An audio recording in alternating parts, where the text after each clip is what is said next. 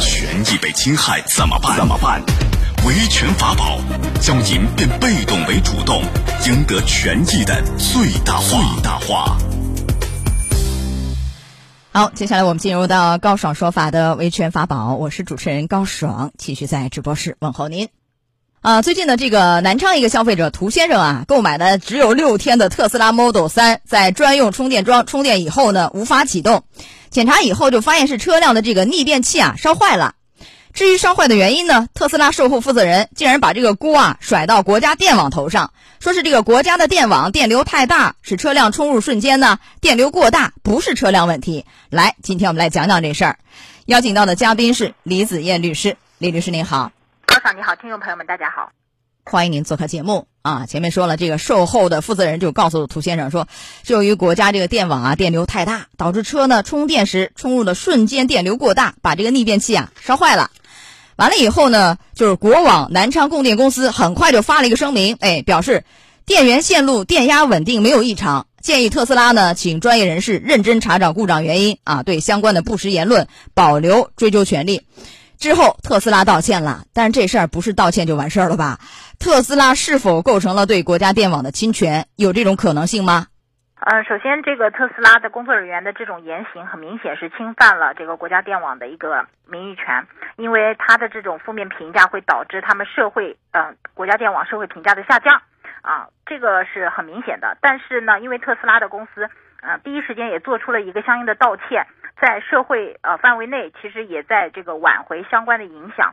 当然，国家电网可以啊以民事诉讼的方式要求他们，因为停止侵权，它已经确实已经停止了，可以要求他做出郑重的道歉，比如书面道歉啊，或者登报道歉等等啊。这个就看国家电网是否有这方面的需要了。啊，如果有需要，可以完全可以告他。是的，名誉侵权，然后要求比如赔偿损失啊，赔礼道歉，恢复名誉，这是完全可以。但是损失。是不是不太好量化，是吧？啊，不太好量化，而且时间确实比较短。啊，好，还有一个，这个此前这个特斯拉的售后人员就说，因为就国家电网电流太大，他说呢，就是这个啊，就沟通的时候被录音了，完了就选取了关于国家电网部分啊，就是进行了一个剪辑啊传播，就是从这个角度来看。消费者维权的时候有没有一些风险？因为这个案件，他认为消费者做了一些剪辑发到网上，这个对消费者来说有没有这方面，比如说侵权的风险有吗？这个特拉公司首先它的言行是否是完全是真实的，这点我们就是现在还无法确认。但有一点，消费者的剪辑不见得是出于扭曲的需要。比如说我跟你聊了三个小时，其中涉及到的这一部分就是讲到关键点，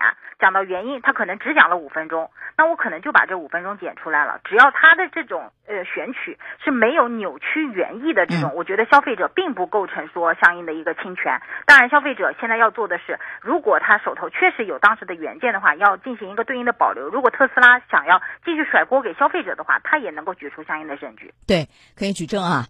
好，还有一个最关键的是赔偿的事儿，这个赔偿让人是非常无语。负责人就说了，他们只能为涂先生免费更换这个损坏的配件，但是涂先生不同意。他认为呢，只买了五天就发生这么严重的故障，特斯拉应该是进行退换服务。而这客服说啊，要解决他这车的问题，只能是和特斯拉中心沟通。那么这个如果说按照法律规定，消费者怎样维权？这个到底是应该在退的一个领域，还是应该换，还是应该修？怎么解决这个车的问题？其实就是家用汽车产品修理、更换、退换，它有一个国家质检总局发布的一个相关规定。对于这种在这个很短时间内，按照这个规则上来说，就是购票六十日内，或者是行驶这个三千公里以内的话，消费者可以选择啊更换或者是退货的前提，主要是出现了转向系统的失效、制动系统失效。还有车身的开裂或者是燃油泄漏这几种情况，它并没有包含一个说就是逆变器。从这个角度来说，目前消费者在这个规则本身找到一个退换货的依据，我目前还并没有看到。那那没有退换货的依据怎么怎么理解？就是说还要修，还要更换这个配件，也就是说特斯拉这更换这个损坏配件的做法是符合规定的，是吗？怎么来理解？这个。因为汽车它本身有一个保修期和一个三包期，三包期是包括修理、更换和退货，而这个保修期呢，它有这个啊不低于三年和行驶六万公里以内，在这个之内都是一个免费的去更换货。其实目前特斯拉采取的这样一种方案，给的其实是一个维修的一个方案，而这个它退换的一个基础，目前这个在这个范围内，它并不是一个转向系统，就是咱们所说的这个车无法开，但他这车确实无法开。最后导致因为冲了以后就没法开，他后来是停到那个停车场过了一夜，最后连那个窗户都没有办法摇上去，整个就没法使用。这个因为消费者无法接受，我刚买五天你就没法开，似乎大家觉得应该是退和换。您说按照法律规定也没有办法做到这一点啊。是规则是这样的，因为你如果电瓶坏了的话，其实车辆也是没法开的。结果结果来看，它并不是直接就这么定，它只是说啊，你如果转向系统失失败了，制动坏了，刹车坏了，就这种是很严重的，严重影响到人身安全的，或者车身都裂开了，那这种情况下毫无疑问退换货。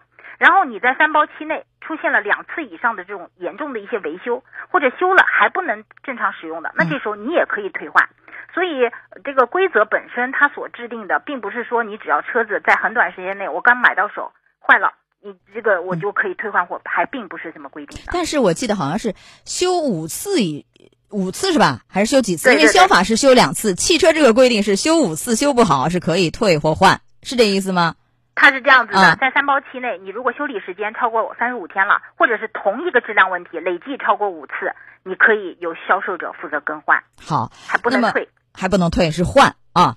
好，这事儿如果说维权协商不成，那就是说现在只能修嘛，对吧？你似乎也不能怎样起诉啊，这个好像似乎胜诉可能性也不是很大。按照您的分析，是啊啊，但但是我们认为这个完全有协商的可能，因为这个规则是一个最低的一个标准，是一个法定的标准。特斯拉公司可以通过这个事件的良好处置，获得一个更好的那个。是，目前好消息是这样。后来这事儿引发巨大关注以后啊，这个特斯拉方面已经同意为涂先生更换同一辆啊同一款的新车，是一个好的结局。我们也要说呢，事实上这个已经不是特斯拉第一次出现质量问题了，此前频繁爆出车辆的自燃啊、驾驶失控、刹车失灵等等问题，而且是屡次甩锅啊，甩到电池上，甩到国家电网啊等等，屡次甩锅，这种傲慢无礼不能惯吧？来，您怎么来看一下这个企业这种态度？企业信誉是由很多部分构成的，特别是产品质量，特别是涉及到这些人身安全的一个质量。希望特斯拉公司能够加强对于产品质量的管控，甚至隐患的排除，也使消费者们可以在这个问题上更理性的消费，不要被一些就是相应的宣传所迷惑。好，也希望企业承担起更多的自身责任来啊。好，到这儿结束我们的维权法宝，也非常感谢李子嫣律师。好，李律师再见。再见。高爽说法节目收听时间，首播。FM 九十三点七，江苏新闻广播，十五点十分到十六点；复播 AM 七零二，江苏新闻综合广播，二十二点三十到二十三点。想咨询法律问题和主持人高爽互动，请下载大蓝鲸 APP 到高爽的朋友圈。节目微信公众号“高爽说法”，网络收听方式。江苏广播网三 w 点 vojs 点 cn，智能手机下载大蓝鲸 APP 或蜻蜓、喜马拉雅等，搜索“高爽说法”，可随时收听。